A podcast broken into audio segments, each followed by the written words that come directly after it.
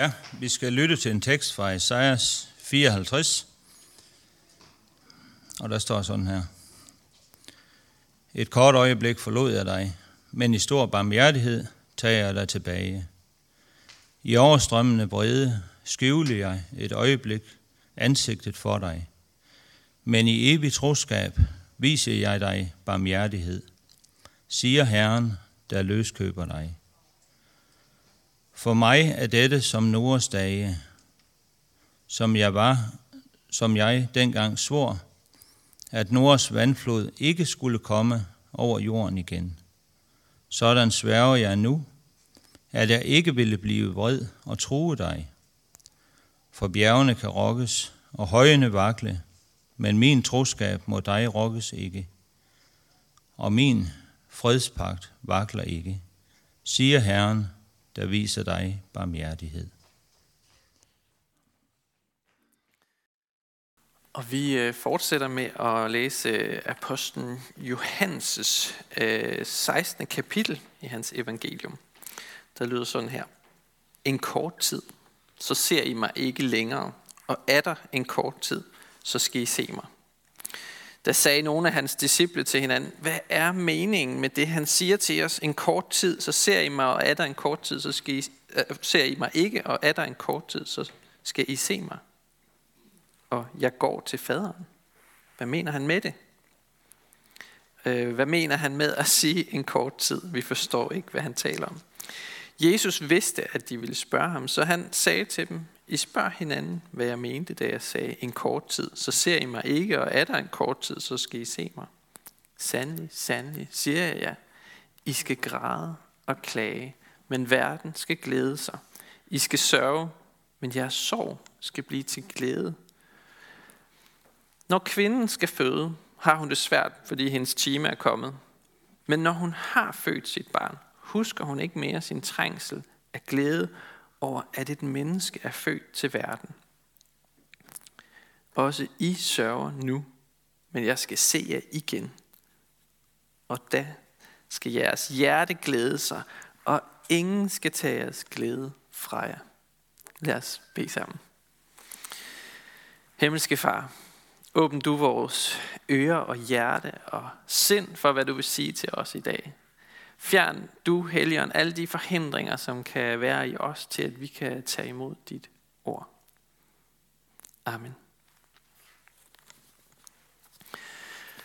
Hvordan forklarer man et lille barn, der skal vaccineres, at selvom det kommer til at gøre lidt ondt, så venter der noget bedre på den anden side? Min erfaring er, at øh, det kan man ikke. Man øh, kan i bedste fald få det lille barn til at kigge væk, når øh, lægen nærmer sig med nålen øh, for at blive stukket i armen. Men de bebrejdende øjne, dem slipper man altså ikke for bagefter som forældre. Og det er lidt det samme, der er på spil i denne her tekst, som vi har for os i dag. Jesus han prøver at forklare sine disciple, at øh, han skal gå bort en kort tid, men at der venter noget godt på den anden side. Men som vi lige kunne høre, så forstår de det faktisk ikke rigtigt. At Jesus han skulle dø, det var simpelthen sort snak for dem. De havde sikkert også sendt bebrejdende blikke til Jesus, når han nu igen snakkede om det her emne, som de ikke forstod. De har hørt Jesus sige mange smukke og fantastiske ting. De har set ham gøre de vildeste tegn og mirakler. De har øh, også set ham gøre provokerende ting, som for eksempel at helbrede på en sabbat, eller spise sammen med en toller, eller røre ved en spedalsk. Men det mærkeligste ved Jesus, det var, når han talte sort snak. Det var som om, han nogle gange levede i en helt anden verden. Men Jesus han vil gerne have sine disciple til at forstå det her. Og derfor så bruger han et billede. Han bruger et billede med en fødsel, som øh, faktisk er et meget godt billede. Ved en fødsel, der er der et tydeligt før og efter. Øhm, og indimellem det her før og efter, der er der en stor portion smerte og lidelse. Og på den måde minder det faktisk om Jesu død og opstandelse. Der er et tydeligt før og et efter, og indimellem der er der meget lidelse.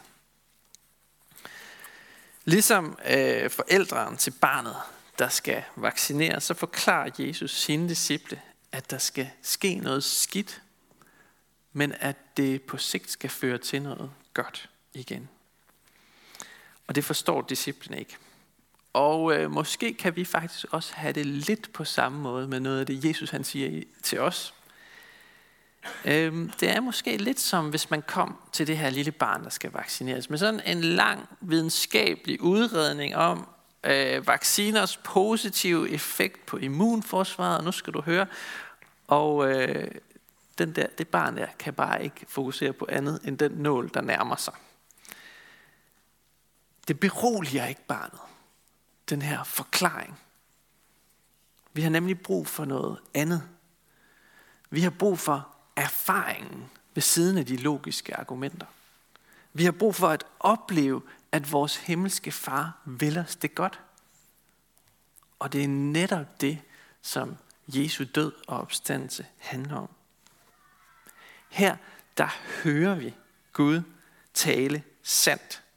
Her ser vi, at Guds kærlighed, her ser vi Guds kærlighed på et kors, og hans enestående offervilje for vores skyld.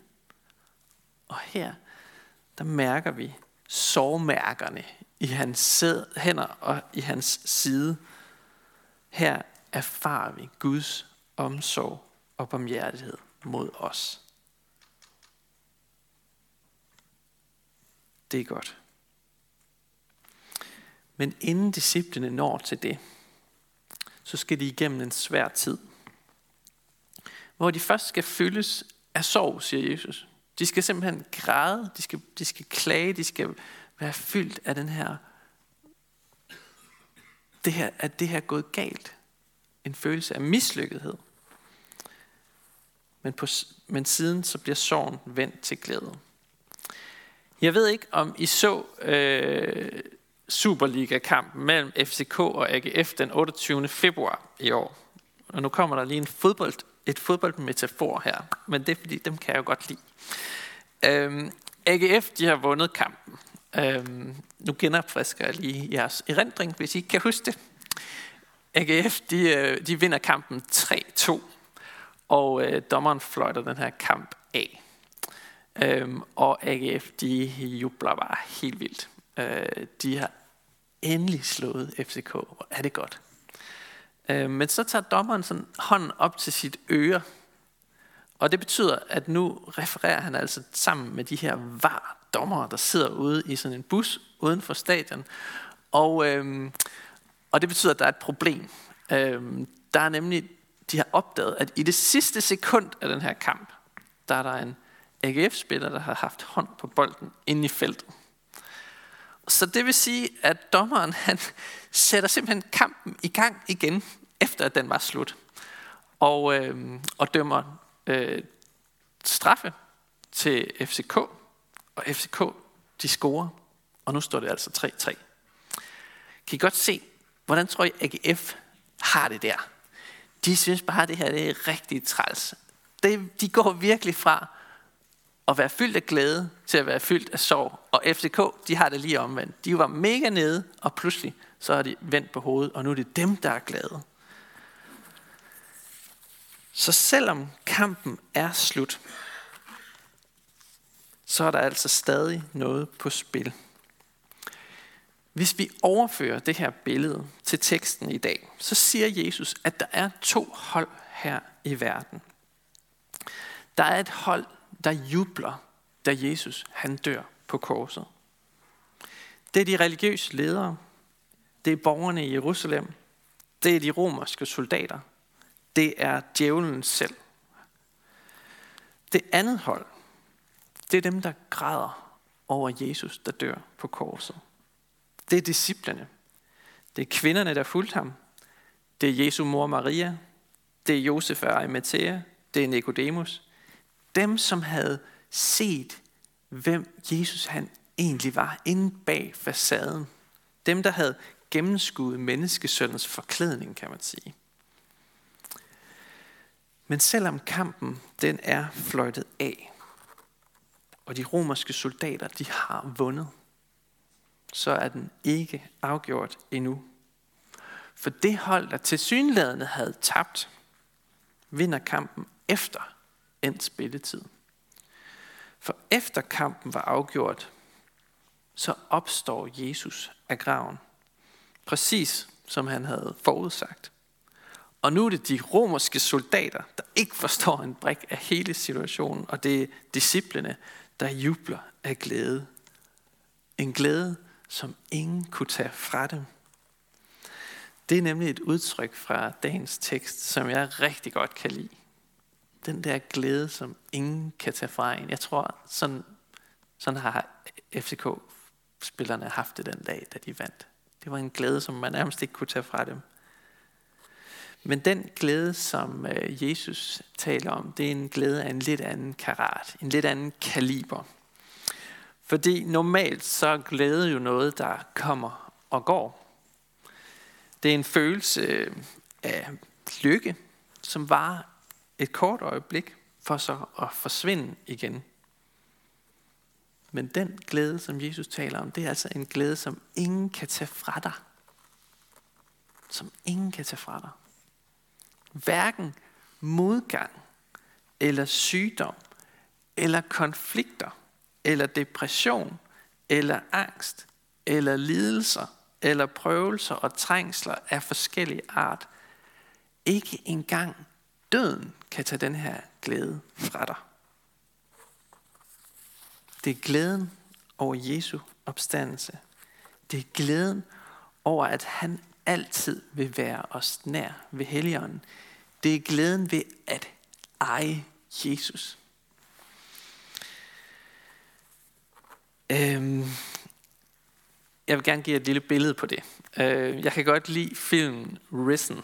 Øh, den skildrer den her glæde på en fantastisk måde, sådan på en næsten dødsfagtende måde. Øh, I filmen der er der en romersk centurion, der har fået til opgave at løse det her problem med, at Jesus han altså ikke var i graven. Og han øh, sender sine spioner ud for at lede efter, måske har disciplene gemt ham eller et eller andet. Og, øh, og så får øh, centurionen her, han får fat i en af Jesu disciple, og forhører ham.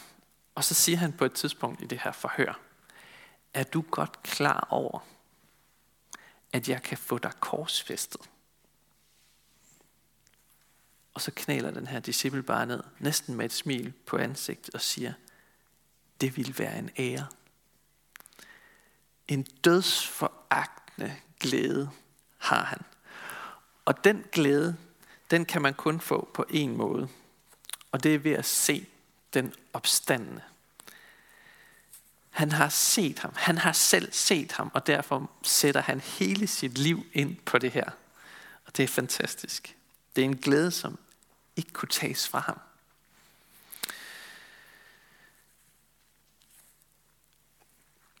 Jesus, han forlader nu sine disciple, øhm, og det gør han i fysisk forstand.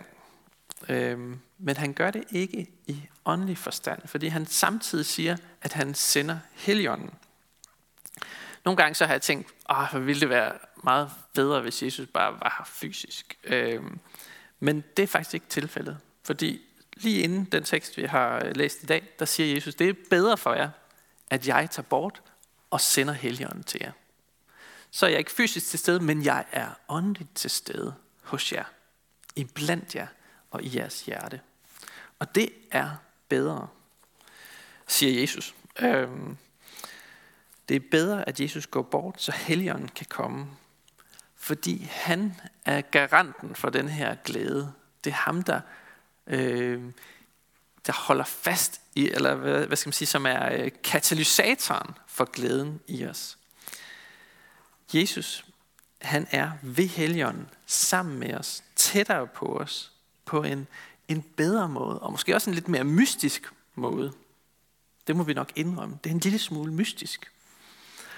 Og apropos mystisk, så har Jesus brugt billedet med en fødsel før. Øh, da Jesus han snakker med Nikodemus, og han synes altså også, at det her det er lidt mystisk. Den anden gang Jesus han taler om en fødsel, der siger han, den der ikke bliver født på ny, kan ikke komme ind i Guds rige. Det øh, Nikodemus og Jesus de taler om her ved den her lejlighed, det er, hvordan man kommer ind i Guds rige, og hvordan man bliver et troende menneske. Og Jesus han forklarer, at man skal fødes ved vand og ånd, for at blive en del af Guds rige. Øhm, altså ved den dåb og ved den helgen, som Gud han skænker. Bibelen den lærer os altså, at troen, den er også som en fødsel. En ny fødsel. Øhm, også lidt mystisk. Men troen fødes i os ved helligånden. Og Bibelen den knytter den her nye fødsel sammen med dåben. Og resultatet det er, at vi bliver en del af Guds rige. Og så tager Bibelen faktisk det her billede et skridt længere og siger, at I blev begravet i dåben sammen med Jesus. Og i den blev I også oprejst sammen med ham ved troen på Gud. Er det ikke lidt vildt? Jesus han siger faktisk, at at dåben, der bliver vi delagtige i Jesu død og opstandelse. Vi dør sammen med ham. Vi opstår sammen med ham. Det vil sige, det er ikke bare noget, der sker for 2000 år siden, for, som ikke har noget med os at gøre. Han siger, det her det har noget med dig at gøre. Det sker for dig. Du får del i Jesu død og opstandelse. Det er som en ny fødsel. Og det er værd at glæde sig over. Så helt kort her til sidst, så kan man sige, at opstandelsen den ændrer altså alt. Der var et før opstandelsen, og så var der et efter. Og indimellem der, der var der en stor lidelse. Og disciplene forstod ikke helt, hvad Jesus han sagde. Men efter opstandelsen, der går det op for dem. Der erfarer vi, at han gjorde det, alt det her, for vores skyld. Og i dåben og ved troen på ham, der får vi del i Guds lid, i Jesu lidelse og død. Og den bliver vores. Den lidelse, der ramte Jesus, øh, den kan gøre os kede af det. Og den kan fylde os med sorg. Men kun for en kort stund. For sorgen, den bliver vendt til glæde. Og en glæde, som ingen kan tage fra os. Glæden over Jesu opstandelse. For nu er Kristus hos os. Han er i os, og han er med os. Fordi han sender sin hellige ånd ved dåben, og det er det bedste for jer. Lad os bede sammen. Vi takker dig, Jesus, fordi vi erfarer din kærlighed til os på korset. Vi takker dig, Helligånd, for opstandelsen og livet, som du giver os. Og vi beder dig, lad ingen tage den glæde fra os. Vi takker dig for, at vi nu kan være samlet igen i større antal. Tak fordi vi kan synge til dig, prise dig, ære dig. Vi takker dig fordi, at vi nu kan øh, fejre børnekirke igen. Og, øh, og vi beder om, at øh, åbne kirker må være åbne hjerter for dit ord.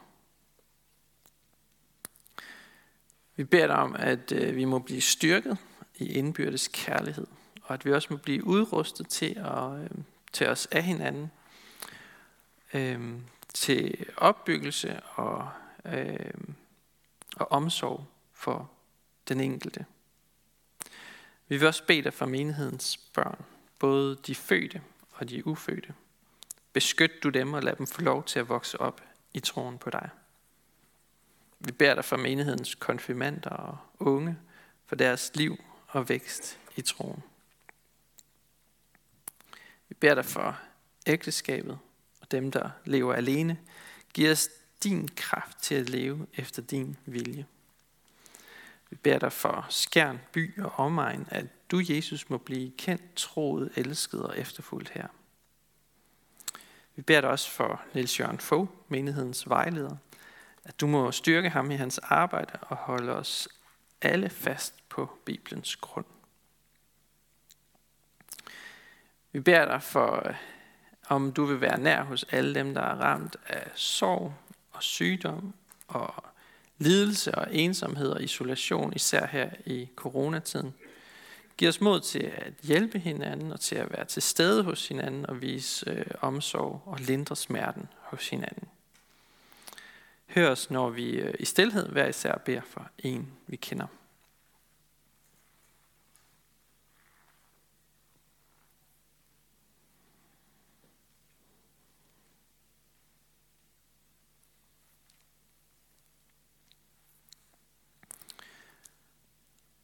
Så beder vi dig for din kirke, Jesus. Lad budskabet om dig spredes over hele jorden, og styrk dem, som forfølges for dit navns skyld. Vi beder dig for vores folk, for alle, der er blevet betroet magt og autoritet. Hjælp dem og os til at værne hinanden mod uret og vold, og kom så snart, Jesus, og gør alting nyt. Amen.